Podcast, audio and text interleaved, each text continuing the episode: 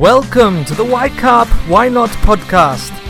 This is episode 31 Giving Up. I'm your host, Yossi Karp, and let's talk about technology, writing, gadgets, gizmos, and the stuff of life that makes it interesting.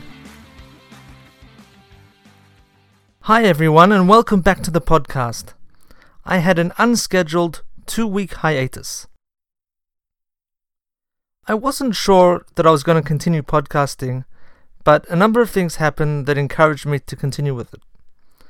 Firstly, a couple of weeks ago, my neighbor's son, a soldier in the Israeli army, was killed in a tragic tank accident on the Egyptian border. The shock rocked my community, and after attending the military funeral of this sweet 20 year old boy, I was too melancholy to focus on something as cosmically insignificant as this podcast. The following week, I felt a strong lack of motivation to produce the podcast. I started to think of all the reasons why not to continue with it. I can't think of a good topic, I'm too tired, 30 episodes is enough, it's too much work for too little reward. I know that these were all excuses, and I acknowledged that fact, which spurred me to rationalize that if I'm making excuses that I know are just excuses, then deep down I must really not want to continue with a podcast. So just stop. I let last week's window for producing a podcast slip by.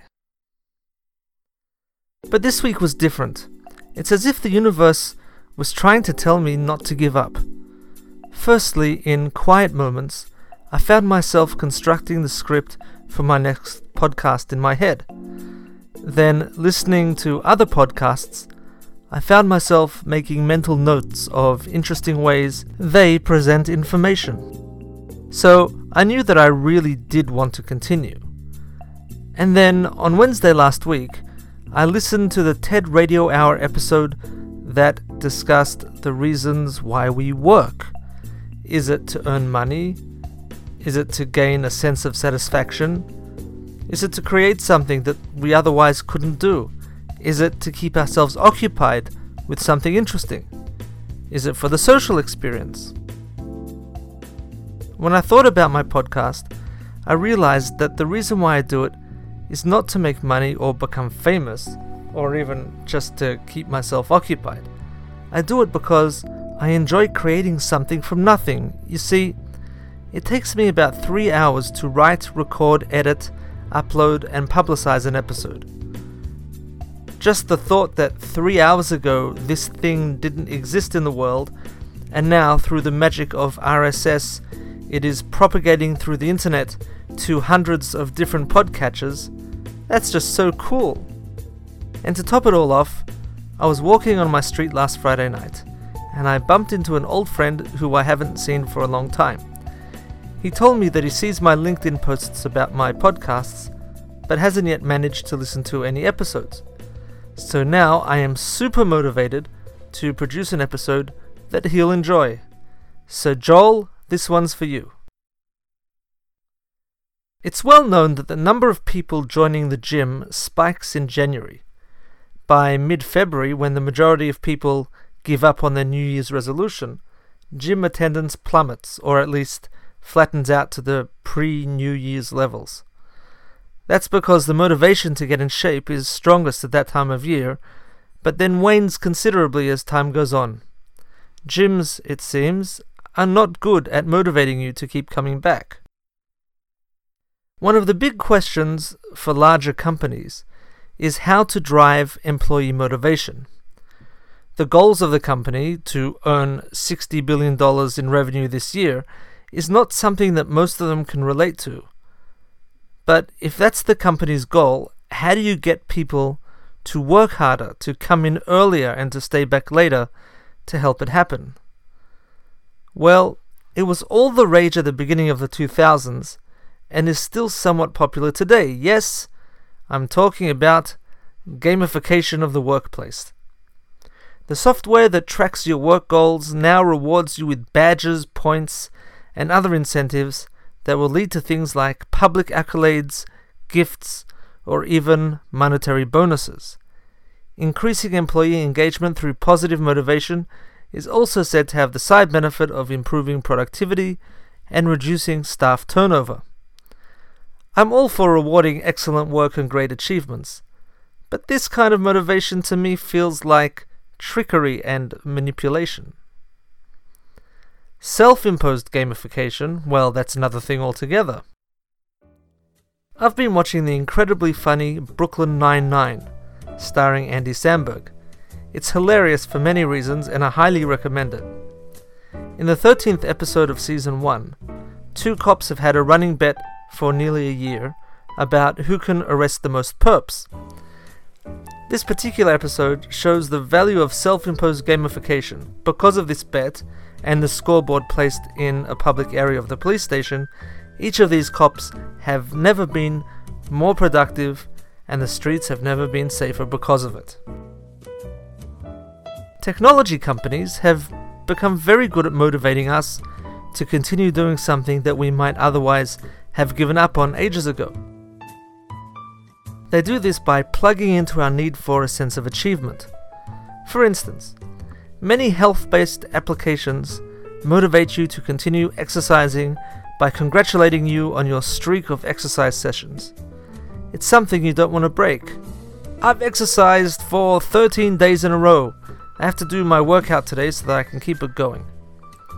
They also motivate us to keep returning to their site or app by enforcing FOMO, fear of missing out, and by creating habits.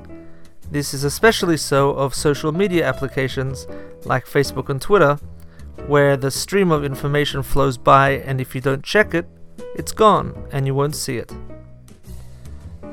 The flip side to all of this is that overmotivating or by manipulating users into forming habits that are not good for them can cause serious problems like addiction. Much has been written about the habit forming technologies that rule our online lives.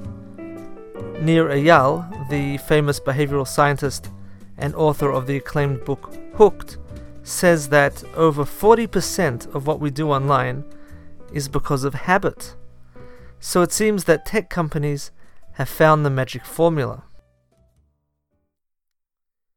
But as people living in the real world, we have to be mindful of the reasons we do things and the reasons we don't.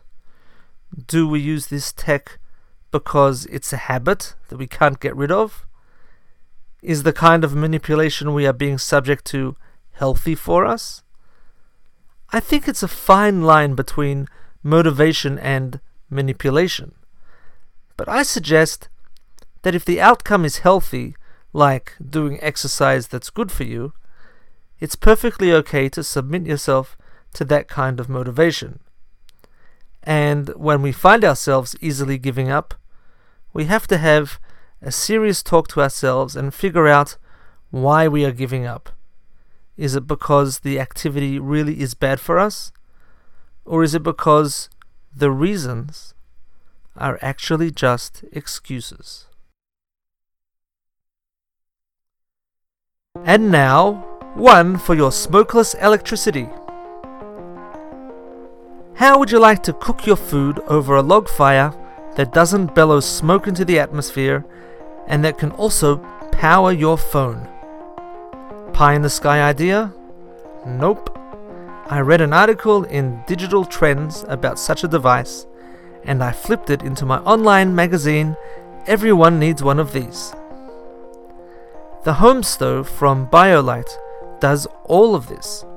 It consumes up to 50% less fuel than traditional stoves and reduces smoke by 90%.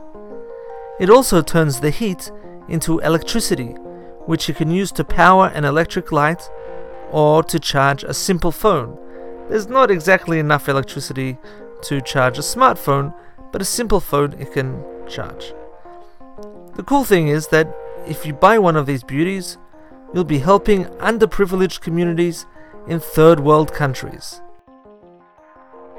Check out my online magazine Everyone Needs One of These for new, interesting, and innovative products on Flipboard, a free app that you can download for your iPhone or Android device. Or you can go to www.ykarp.com slash magazine to flip through it on your desktop or laptop. New episodes of this podcast are published every week. Subscribe to YCarp Why Not on iTunes, Stitcher, SoundCloud, TuneIn, or wherever you get your podcasts so you never miss an episode. Please rate and share, it really helps. For comments, feedback, for sponsorship opportunities, and to submit ideas, contact me at whynot at ykarp.com.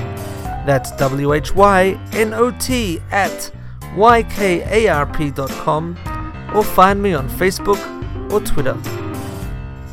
Intro and outro music by bensound.com and Erokia.